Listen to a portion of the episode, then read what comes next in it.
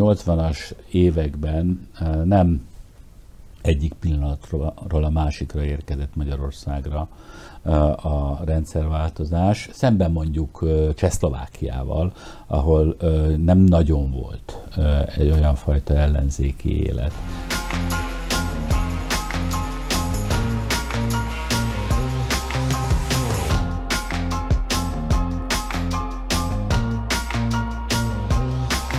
Köszöntöm a Ma Hét Média Család Kávézó című műsorának mai adásának nézőit, illetve vendégeinket, akiket abból az alkalomból hívtunk meg, hogy november 17-ére egyrészt emlékezzünk, illetve valamiféle következtetéseket, ha még lehet 30 év után új következtetéseket levonni, akkor ezekből az eseményekből, illetve vendégeink konkrét tapasztalataiból levonjunk.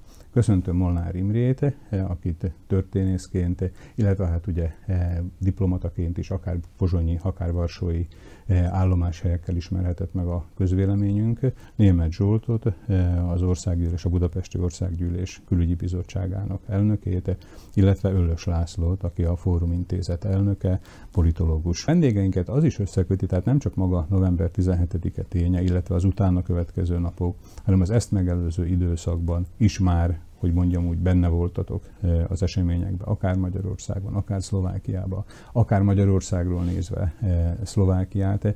Röviden föl tudnátok idézni esetleg azt, azt a motivációt, ami benneteket eh, arra késztetett, főleg ugye hát Zsolt esetében, aki budapesti kiinduló helyjel, de mégis óriási érdeklődést mutattál, illetve mutattak társaid, barátaid a határon túli magyarság irányába.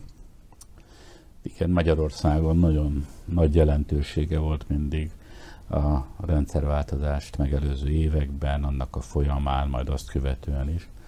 A külhoni magyarság helyzetének azt is mondhatnám, hogy ez egyik e, motorja volt a rendszerváltozás folyamatának az, hogy rendezzük végre a külhoni magyarság helyzetét és a szomszédos országoknak a a e, közép-európai népeknek az egymásra utaltsága szintén e, ennek nagyon fontos összetevője volt. De hát közvetlenül e, november 17-ét megelőzően ugye fontos, hogy 89. augusztusában Dajs Tamást lekapcsolták Prágában, és az is fontos előzménye mindennek, hogy Magyarországon 88. március 30-án már, tehát másfél évvel az események előtt megalakult a Fidesz, és a Fidesz nagyon aktívan kivette a részét a rendszerváltozás folyamatának egészéből, illetőleg a közép-európai nemzetközi és határon túli magyar kapcsolatépítésből is. De még inkább visszamehetünk egy kicsit, hiszen a 80-as években nem egyik pillanatról a másikra érkezett Magyarországra a rendszerváltozás, szemben mondjuk eh, Csehszlovákiával, ahol nem nagyon volt egy olyan fajta ellenzéki élet, mint Magyarországon, vagy Lengyelországban. Csehszlovákiában a diktatúra az durvább volt, és ezért azok a kezdeti lépések, amelyek mondjuk a Karta 77 idején voltak, azok azért nem tudtak végig húzódni másfél évtizeden keresztül. Elszigetelt, szóló, kiscsoportos kezdeményezések voltak, de mi Magyarországon létrehoztuk a klubmozgalmat, a szakkollégium mozgalmat, 1985-ben mi már a Fidesznek az elitje. Együtt táboroztunk Orbán Viktortól, Kövér Lászlón át, és elindultunk a határon túli magyar területekre is, ugye engem kitiltottak 85-ben Romániából, ami ugye a szívem csücske volt Erdély mindig, és hát így rákényszerültem arra, hogy más határon túli magyar területeket fedezzek föl, és így jutottam el úgy a felvidéki diák mozgalomhoz, a biciklitúrákra. Hát állandó a, tagjai voltatok, nem csak te, hanem ugye hát a közvetlen baráti köröd nagy része is. Őrsúlyfalura, így Pontosan. van. Tehát ezek a baráti kapcsolataink már megvoltak, kiépültek, és amikor elérkezett 89 november, akkor gyakorlatilag a ti hívásotokra, a felvidéki magyar barátainknak a hívására érkeztünk, és a ti közvetítésetekkel tudtunk részt venni. Például én 89 november 20-a körül a szlovák Nemzeti Színházban egy ellenzéki nagygyűlésen tarthattam szlovákul beszédet. Szlovákul. Az életemben egyetlen szlovákul elmondott beszédem volt, és ismerkedhettem meg Jan Csarnogurszkival, ahol elkezdtük a frissen szabadult tárgyalni a magyar-szlovák jövőt, illetőleg olyan szlovák értelmiségiekkel ezután az ominózus Nemzeti Színházi Gyűlés után, mint a kis Simecska Igen.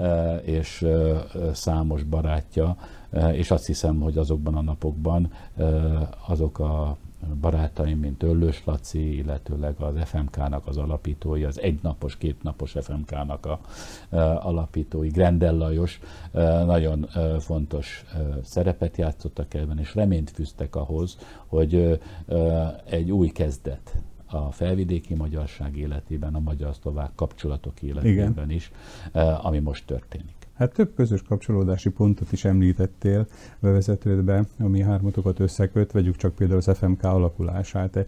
Sikerült meg találnunk, vagy megszereznünk a meghívó levelet, amit erre a most már e, szinte emblematikussá vált eseményre Tóth Lajos szétküldött az ismerőseinek, barátainak, és ez egy komoly esemény volt, tehát nem csak egy eh, familiáris jellegű összejövetel, hanem itt előadások hangzottak el.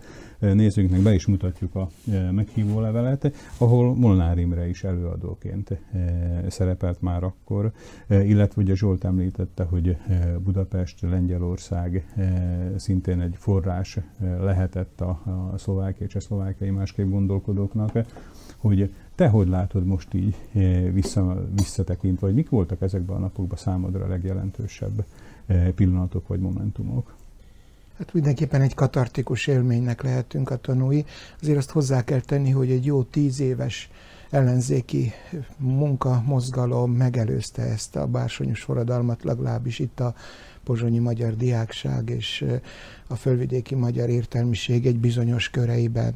Ugye 77-ben kezdtük az egyetemet itt Pozsonyba, és akkor a Csehszlovákia Magyar Jogvédő Bizottság, amit én kezdte meg a működését, amit, amibe belekapcsolódtunk, belevetettük magunkat. Valahogy egy kicsit ez a fölvidéki karta volt a számunkra, hiszen Durai Miklós ugye aláírta a kartát, és mi Miklóson keresztül, illetve ezen a mozgalmon keresztül úgy éreztük, hogy mi is részei legyünk, lettünk, vagy lettünk ennek a föld alatti ellenzéki mozgalomnak. És ez így is volt, hiszen a módszereink ugyanazok voltak, amit a karta tett, azt mi fölvidéki magyar vonatkozásba tettük, össze szedtük az emberi jogi sérelmeket, azokat, amelyeket a fölvidéki magyarság valóban jogsértésként, jogsérelemként élt át, és próbáltuk ezt terjeszteni. Én aztán Magyarországra kerülve egy, először egy fél éves ösztöndíjjal, ahova Lacival, Tóth Karcsival együtt és másokkal együtt akkor első alkalommal volt lehetőségünk elmenni.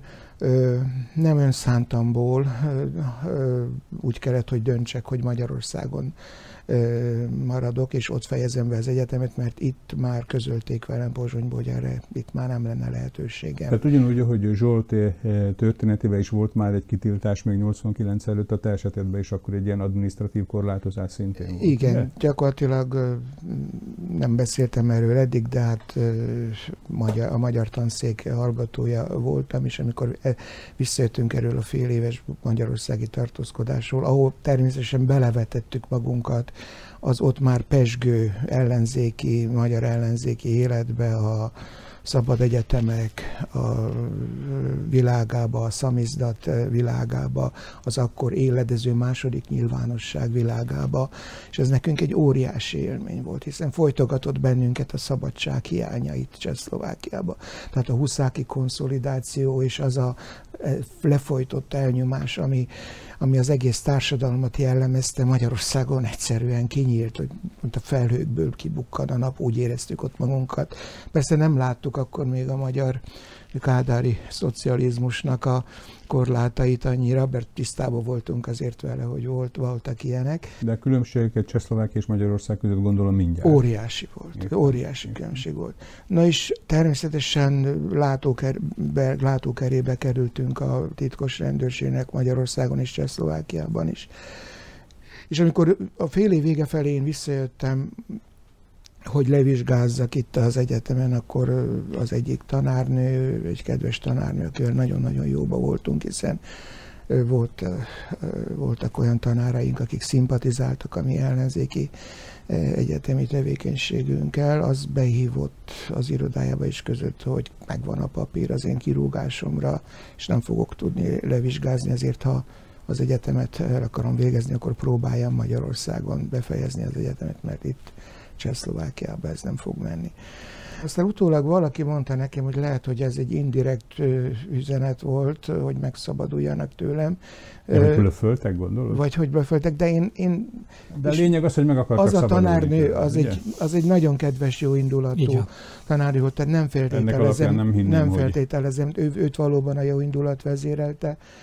Úgyhogy nekem azonnal döntenem kellett, és így maradtam én Szegeden, Magyarországon, és az alatt a 80-tól 89-ig terjed, terjedő időszakban egy, megpróbáltam egy összekötő szerepet vállalni, egyrészt a fölvidéki magyar barátaim és a magyarországi ellenzék között, másrészt pedig, hál' Istennek, a ennek a médiák mozgalmunknak, itt nevezzük ezt csak így egy, egyszerűen, már 80-as évek elejétől kezdve meg voltak a maga ellenzéki kapcsolatai Csehország felé, Szlovákia felé is. Kerestük azokat a kapcsolatokat, azokat a barátainkat, akikkel együtt tudunk dolgozni, és ez egy óriási tőke volt a magyar ellenzék irányába, akinek egyáltalán nem voltak ilyen jellegű kapcsolatai. Tehát emlékszem, hogy én is két alkalommal voltam kiküldött ilyen értelemben,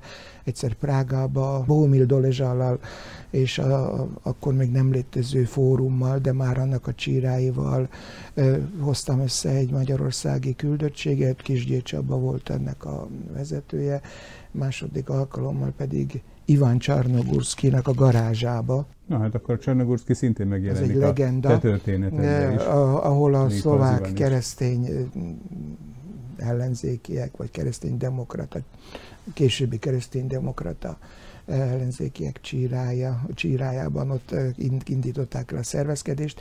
Oda az MDF, a Magyar Demokrata Fórum kérésével jöttem el, és hoztam a magyar Szivárogtál be. E, furakodtam hogy ez Faludi György. Idézőjelben. És hoztam a magyar ellenzékieknek az, az üdvözletét, és én is beszédet mondhattam ott szlovákul. Nagyon érdekes, amit Zsolt mondott, és nagyon szeretném, hogyha erről tényleg többet is beszélnénk ennek az évfordulónak az alkalmán, hogy akkor minden olyan szépnek látszott. Tehát tényleg azt hittük, hogy ez egy új kezdet lesz, és innétől fogva eltűnik a kommunizmus, eltűnik a szocializmus, és minden tiszta lappal, tabula rázával indíthatunk a nemzeteink közti kapcsolatokat Na, erre visszatérünk mindenképpen.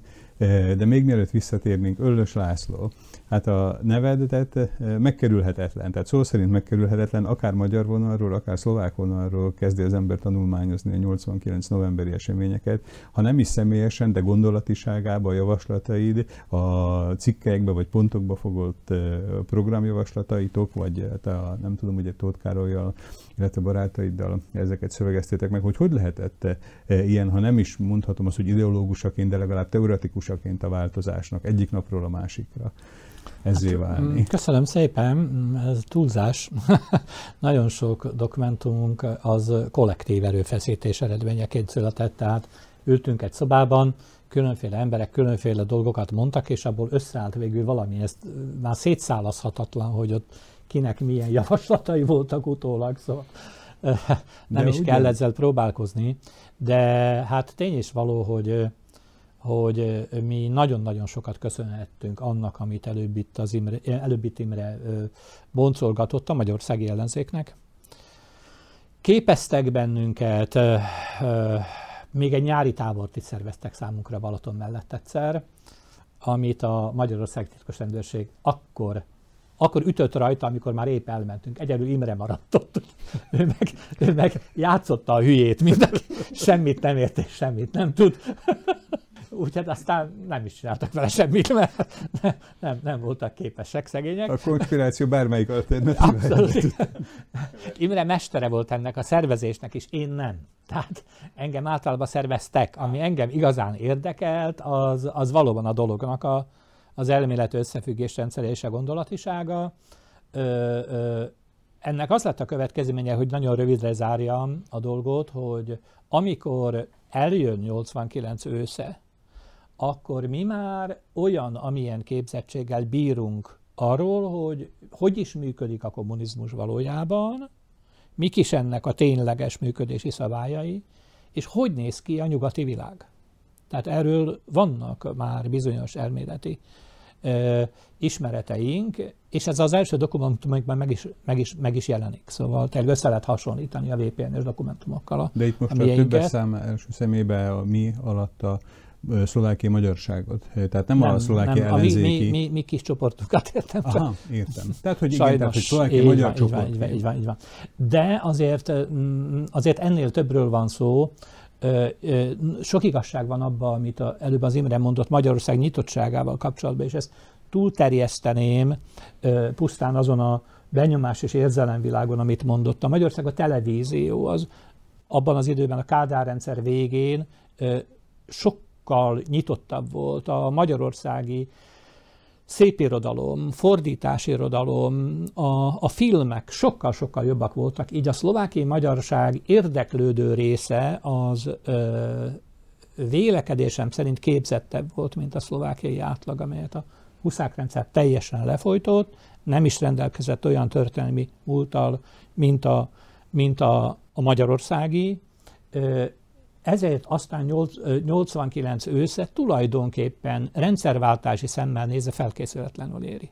És akkor ennek a fonákja, vagy a másik oldal az, hogy ti pedig tudtátok, nálatok Mi, volt a kulcs, ugye? Hát jobban, jobban. Ezt, ezt túlzás nélkül állíthatom, jobban. Tudtuk, mik azok az alaplépések, amelyeket meg kell tenni. Mik Zsolt, azok neked a... volt ilyen tapasztalatod, amit említettél, tehát hogy szlovák ellenzékiekkel találkoztál, hogy esetleg nem volt olyan tág az áttekintésük, most nem akarok valami negatívunként ezt fölfogni, de hogy voltak azért különbségek a fölfogásba?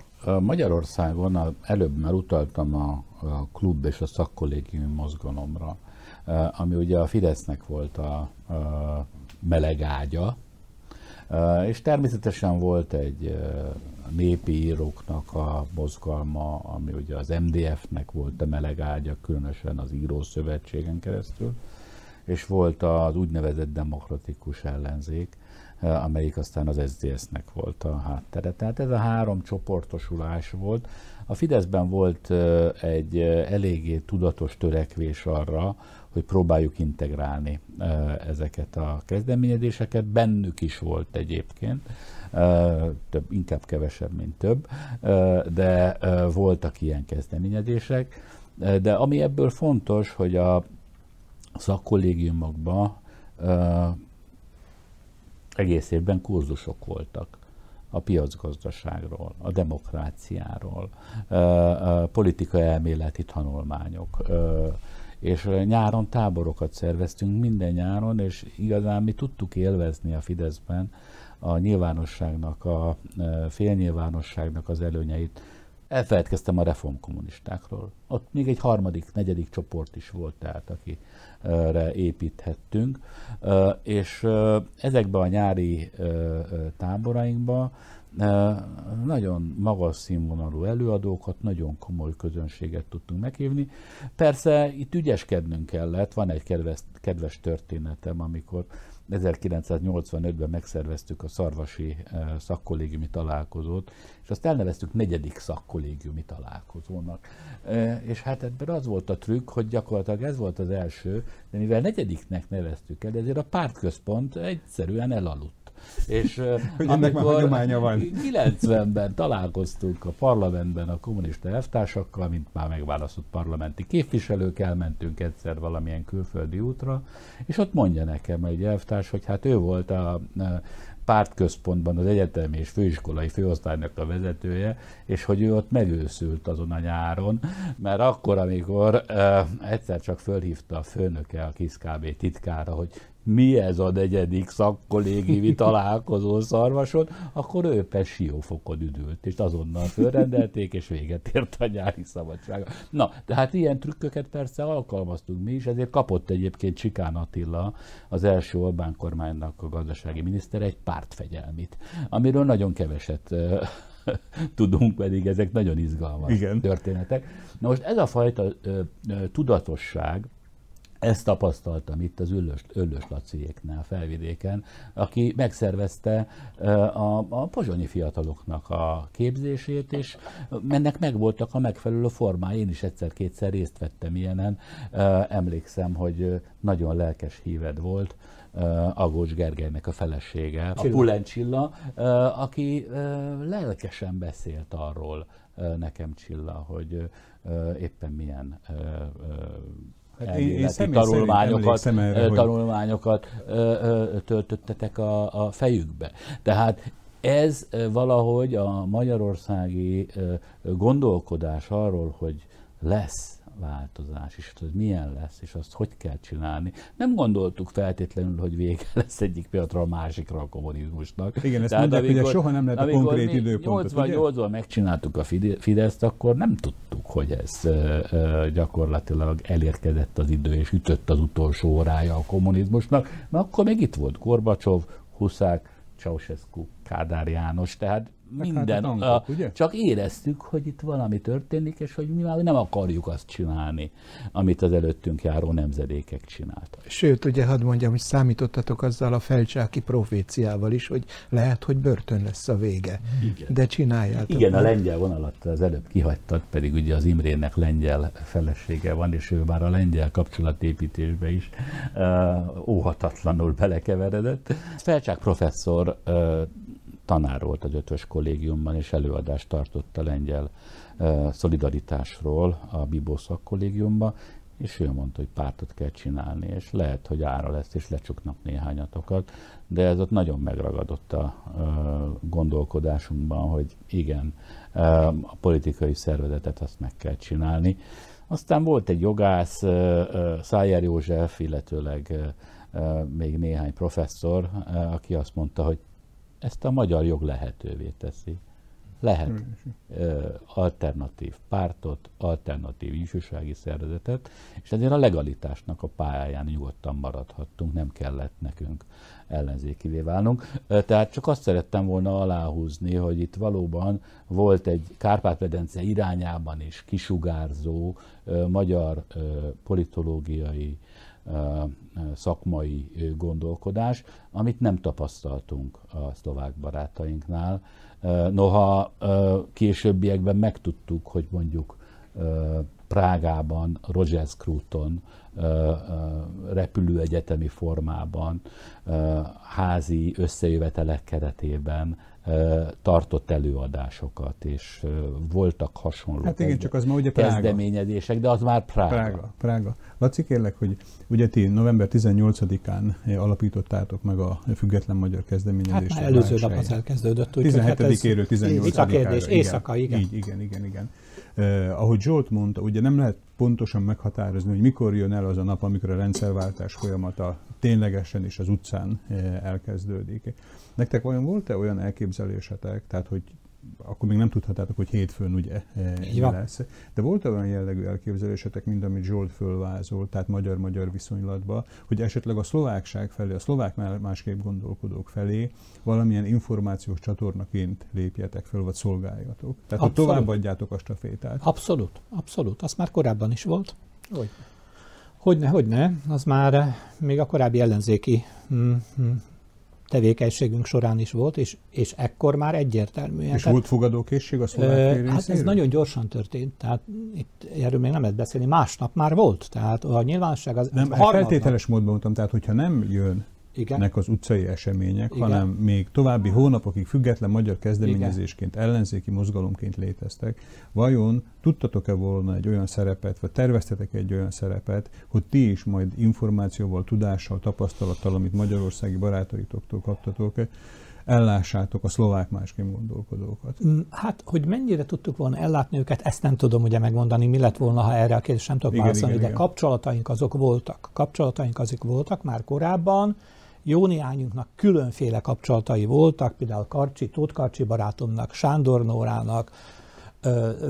Teszem azt, hogy magamról beszéljek,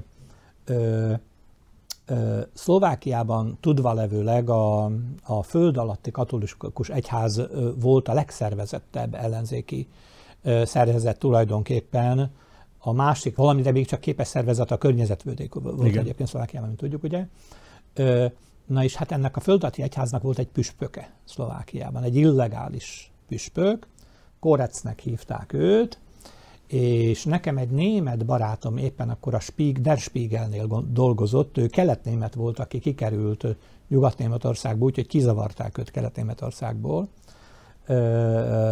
és ő megkeresett, még akkor barátkoztunk össze, amikor ő még kelet-német volt, hogy hát lehetőség volna arra, hogy a Spiegel, Der Spiegel számára egy interjút készítsen, Korecel. Igen. És hát akkor ezt az ember elkezdte szervezni és így kerültem kapcsolatba például Mikloskoval, más ö, egyházi személyekkel, és végül megszerveztük. És meg is jelent. Ez volt az első interjú, amit vele készítettek, és megjelent nyugaton állítólag. Tehát nyilván, hogyha több idő lett volna, persze, klasszikus ilyen ellenzéki persze, voltak, ezeket elkezdtük volna természetesen volna. működtetni nyilvánvalóan. Amit mi abban a pillanatban akartunk, az, ami hasonló volt, mint amiről itt előbb Zsolt beszélt Magyarország vonatkozásában, hogy szervezetet kell alapítani.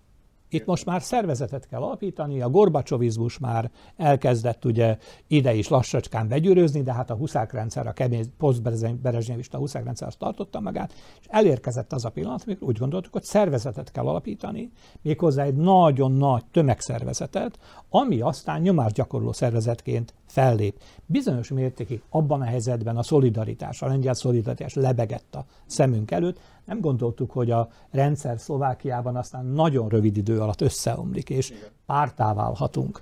Alapításkor ez még így, ebben nem, a formában nem, nem tűnt realitásnak lényegében véve. Lehet, hogy majd valamikor a jövőben, de hát nem lehetett tudni, hogy a rendszer miként, miként fog erre reagálni, de ezzel abban a pillanatban nem is nagyon törődtünk. Értem. Ö, szervezet kell alapítani, meg kell szervezni, hát aztán majd meglátjuk, is mondott, aztán ugye, hogy, majd hogy meglátjuk, hogy, hogy mi lesz. Igazán szerintem az nagyon érdekes, ha még megengeditek, hogy azért volt egy dinamikája ennek a térségi mozgásnak. És ugye Csehszlovákia az eléggé a végére maradt. Magyarország ment elől, illetőleg Lengyelország. Tehát azt azért jól látnunk, hogy ugye Lengyelországban ugye 40 éve volt egyébként, most fogjuk december 13-án ülni a 40. évfordulóját a lengyel szükségállapot. Ők hadi állapotnak mondták Igen. egyébként kihirdetését. Tehát 1981. december 13. Jaruzelszki durva megtorlások, és akkor utána, amikor újra elkezd éledezni eh, a eh, lengyel társadalom, az 88. És ez szinte teljesen párhuzamosan zajlott a Fidesznek a megalakulásával, és körülbelül aztán szert tettek egy év előnyre, hiszen 89 júniusában Lengyelországban már megtartották az első félszabad választásokat. Igen. Tehát annak már az üzenet értéke az nagyon egyértelmű volt.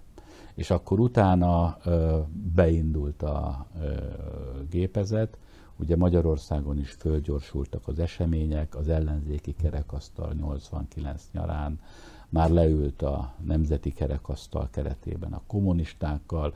89. szeptemberében megtörtént ugye a megállapodás, és aztán elindult a német gyorsvonat.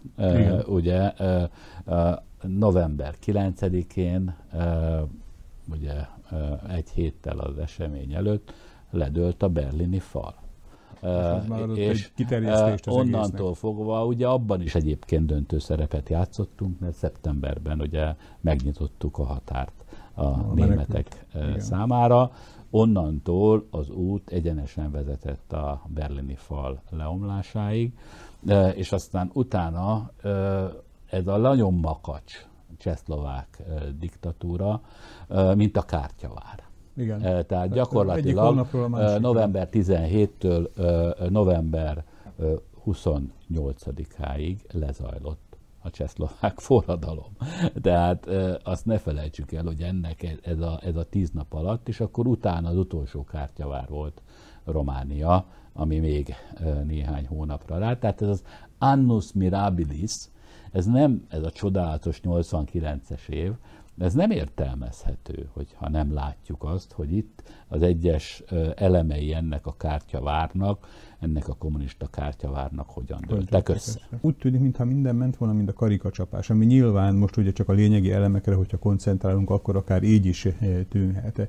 De egy olyan hallgatónk nézőnk számára, aki tényleg életkora kapcsán semmilyen kapcsolatban nem lehetett ezekkel az eseményekkel, azt elmondhatjuk-e, hogy azért nem volt ez ilyen egyszerű, mint ahogy most ebbe a pár mondatba összefoglaljátok. Tehát, hogy a félelem, a, a retorzió lehetősége, azért gondolom Magyarországon is, Csehszlovákiában is, meg hát ugye rajtad keresztül közvetve a lengyelországi helyzetről is beszéltünk, hogy azért mindig ott állt az emberek fölött a Damoklész kardja, vagy ott függött. Igen, hát ez bizony hozzá. Tehát, hogy rendszerváltani nem olyan egyszerű azért. Hogy ahogy Zsoltéknak ugye bele, benne, bele számítottak pakliba a Fidesznél, hogy lehet, hogy a börtön lesz a vége. Mi, mondhatom azt kicsit, talán nagyzalásnak hat, hogy mi végig egy ilyen stressz helyzetben voltunk, mert hiszen ki voltunk téve a, a, a folyamatos megfigyelésnek a bizonyos értelemben zaklatásnak is a kollégiumi szobáinkban, ahol tartottuk a, az első ezeket az illegális szabad egyetemeket, ahova sokszor én hoztam magyarországi előadót, éppen a magyar ellenzéki körökből, tehát ez abszolút titkos szervezés volt. Ott időről időre kaptunk füleseket, hogy jön a rendőrség, és akkor menekíteni kellett a kiadványokat, a szamizdatot, a, az írógépet. Ma is van egy szlovák barátunk, jeles író már, a penklub elnöke, aki, aki többször visszaidézi ezt, hogy mindig őnára rejtettük el, mert a szlovákoknál nem kerestek ilyet érdekes módon. Tehát volt bennünk egy, például egy, egy, az, hogy igyekeztünk semmi olyat nem tenni, ami a zsarolhatóvá válhatunk, tehát egy abszolút puritán életformát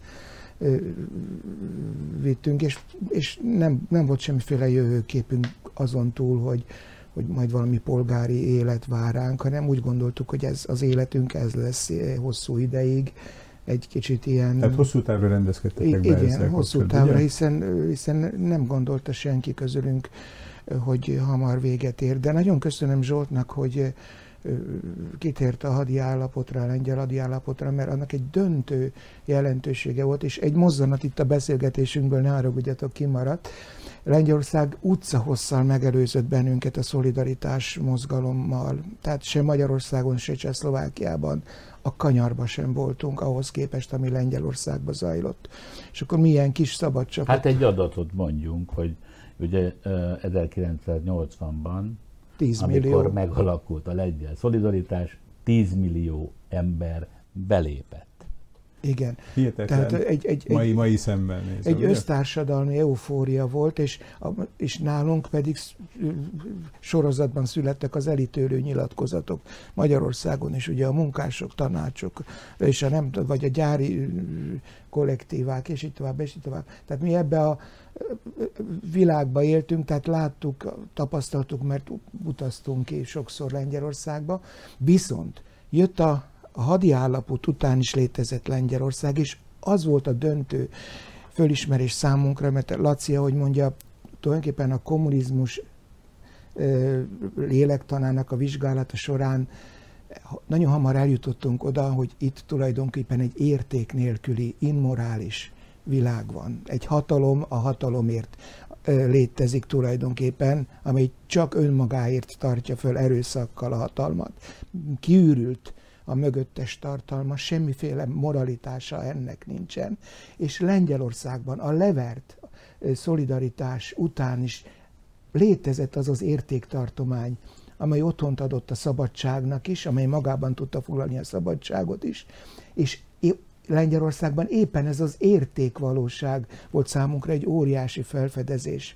Tehát nem lehet forradalmat sem csinálni csak úgy önmagáért, ha nem töltjük azt meg emberi tartalommal, olyan értékekkel, amelyek maradandóak, hosszú távúak.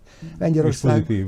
És, igen, és igen. pozitív. Lengyelországban ez a keresztény értéktartalom volt, ami képes volt a föld alá levert agyonbunkózott kivégzésekkel tarkított ugye, megtorló akció ellenére is föntartani a társadalmi szolidaritást. A magas röptű gondolatok mellett olyan a felől érdeklődni, hogy egy olyan emberi reakció, mint a félelem, ha nem is bennetek, de például mondjuk a családtagjaitokba, hozzátartozóikba, akik tudtak azért az aktivitásaitokról, vagy talán nem is tudtak, hogy, hogy mennyire játszott szerepet a félelemnek az érzése, akár közvetlenül, akár közvetlenül?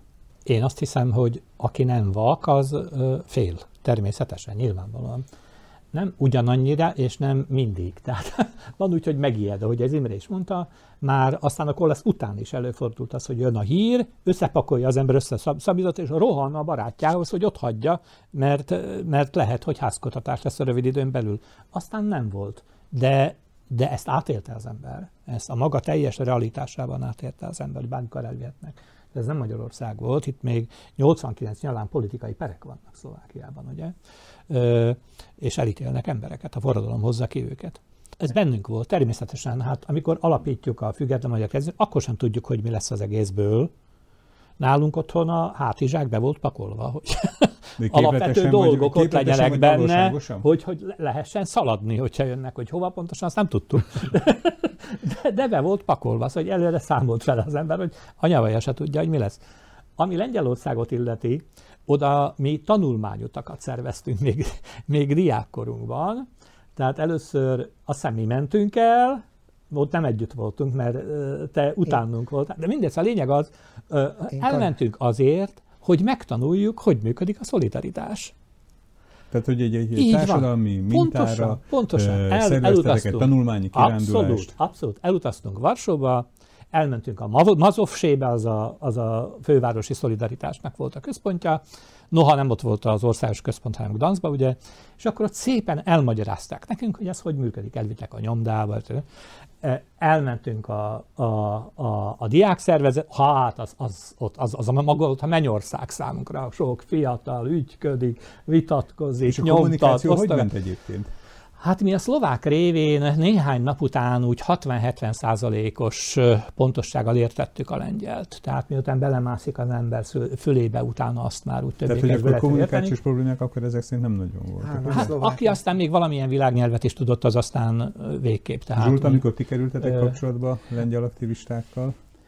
Hát igen, mi amikor megalakultunk, akkor kerestük egyből a nemzetközi kapcsolatokat. Ez 88. március 30 ugye, még egyszer. És te fejből tudod és, az összes dátumot? Hát amikor megalakultunk, arra jó, hát csak emlékszem, már, előtte már, kevesen vagyunk már alapító tagok. Legalább, legalább hat, hat, hat azt az estét, szor, azt az estét, azt, azt az estét, azt azért percre fontosan végig tudnám mondani, hogy amikor megalakultunk, 37-en uh, alakultunk meg, az NZDS irányába kezdtünk el uh, kapcsolatokat építeni, ez a szolidaritásnak volt a diák mozgalma és ők voltak nyilvánvalóan az elsődlegesek.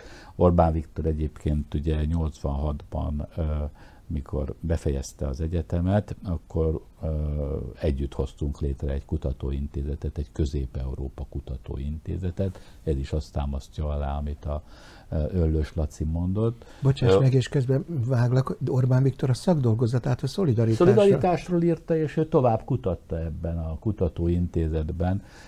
Én megkaptam például Jugoszláviát, hogy csak egy, akkor abba elmerültem abba a témába, Kövér Laci volt még benne ebbe a kutatócsoportban, amit egyébként a MSZNP Társadalomtudományi Intézete finanszírozott, zárójelbe zár.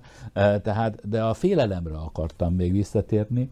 Tehát nekem édesapám német Géza református lelkipásztor volt, akit 71-ben végül is a második egyházi per, mert már volt neki egy 68-ban is keretében elbocsájtottak az egyházból, gyakorlatilag az egyházi bíróság, a párt egyházi bíróság, az megfosztotta a palástjától édesapámat, és én nekem gyerekkor élményem volt, hogy házkutatást tartanak nálunk, és akkor apám engem megfogott, kezembe adott egy nagy dossziét, azt mondta, hogy fiam, vitt ki a málna bokorba, fölemelt és kirakott az ablakon, és én kimentem, és a málnásba elrejtettem. Tehát akkor ebbe születtem. Tehát én nekem uh, volt egy kis időm, hogy ezt betanuljam, de azért akkor, amikor 86. március 14-én szamizdatokat osztogattam az egyetemen, és lekapcsoltak, akkor is volt egy ilyen 12 pont, az ellenzéknek volt egy 12 pontja,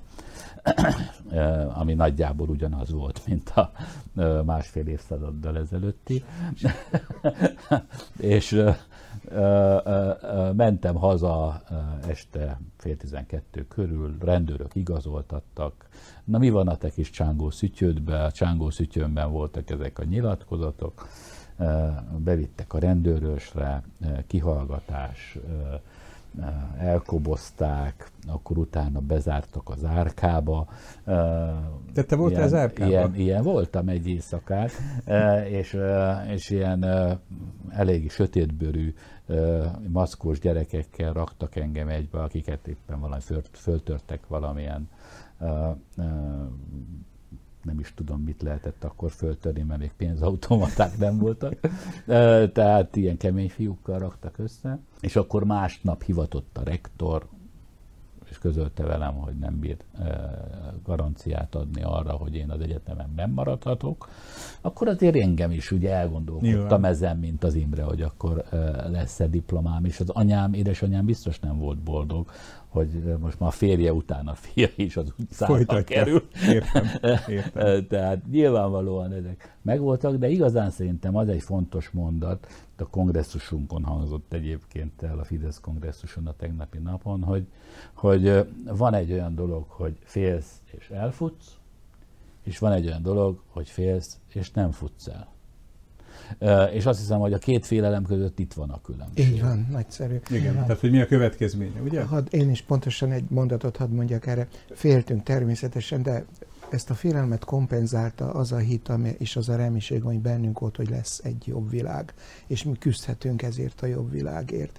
Hogy nem ez a természetes, nem ez a valóság, amiben élünk, hogy ez egy illúzió, mert, mert az ember nem, számára nem természetes az, ha korlátozzák, ha megfosztják a szabadságától, ha, ha rákényszerítenek bizonyos ö, olyan ideológiai és politikai formákat, amiknek semmi értelme nincsen. Tehát ez a reménység, ez a hit, ez tovább lendítette az ember, túllendítette a félelmen.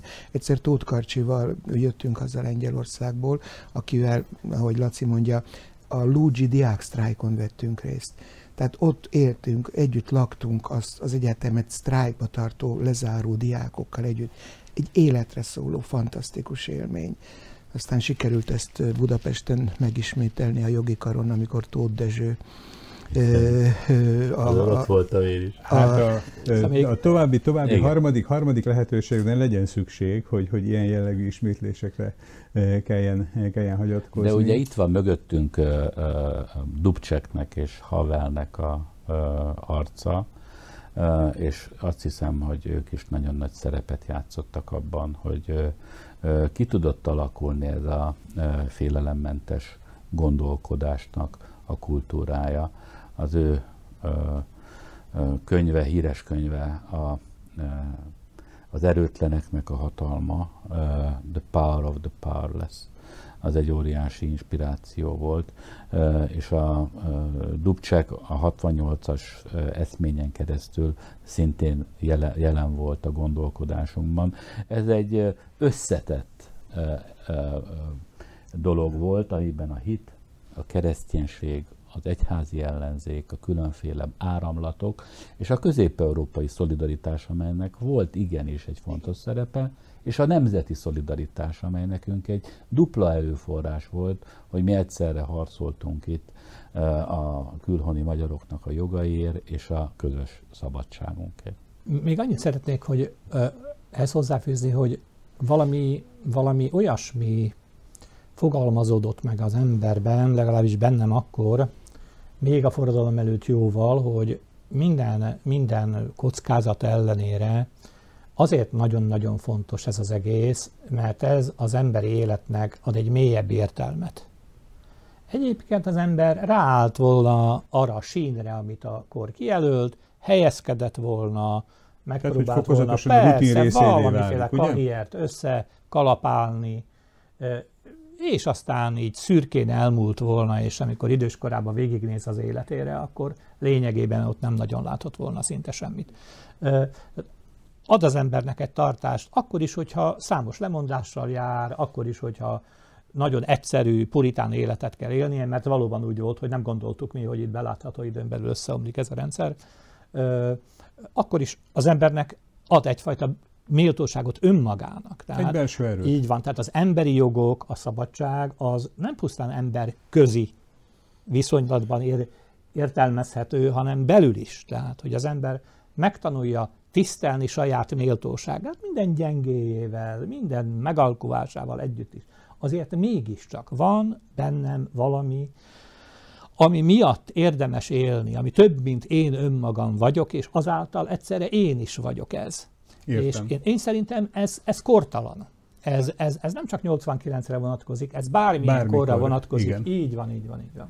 Hát azt hiszem, hogy mind a hármótok szavai megfelelő végszója, végszavai voltak ennek a mai beszélgetésünknek. Nyilván e, az elmúlt éveket, évtizedeket nem lehet ugye egy szűk órába e, összefoglalni, én mindenképpen köszönöm, hogy ezt erre próbát eh, tettetek. Köszönöm Molnár Imrének, Német Zsoltnak, illetve Öllös Lászlónak, hogy elfogadták a Ma Hét Média család mai meghívását. Ne legyen rá szükség arra, hogy a tapasztalataitokat az új generációk ugye ilyen szempontból, tehát valamiféle e, hatalmaknak, diktatúráknak a megdöntésénél kell, hogy használják, viszont az elméleti része, amit elmondatok, az szerintem egy örökérvényű igazságként szerepelhet. Önöknek nézőink pedig köszönöm a figyelmüket, amelyen megtisztelték a Ma Hét Média család kávézójának a külön kiadását, amelyet 1989. november 17-ének tiszteletének, tiszteletének szenteltünk. Köszönöm szépen!